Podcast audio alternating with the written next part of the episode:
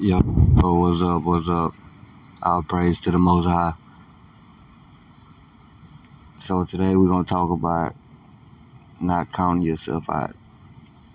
No matter what the situation is or the circumstances, always count yourself in. No matter what the odds are, no matter who with you, who against you, always count yourself in. You got to see yourself winning.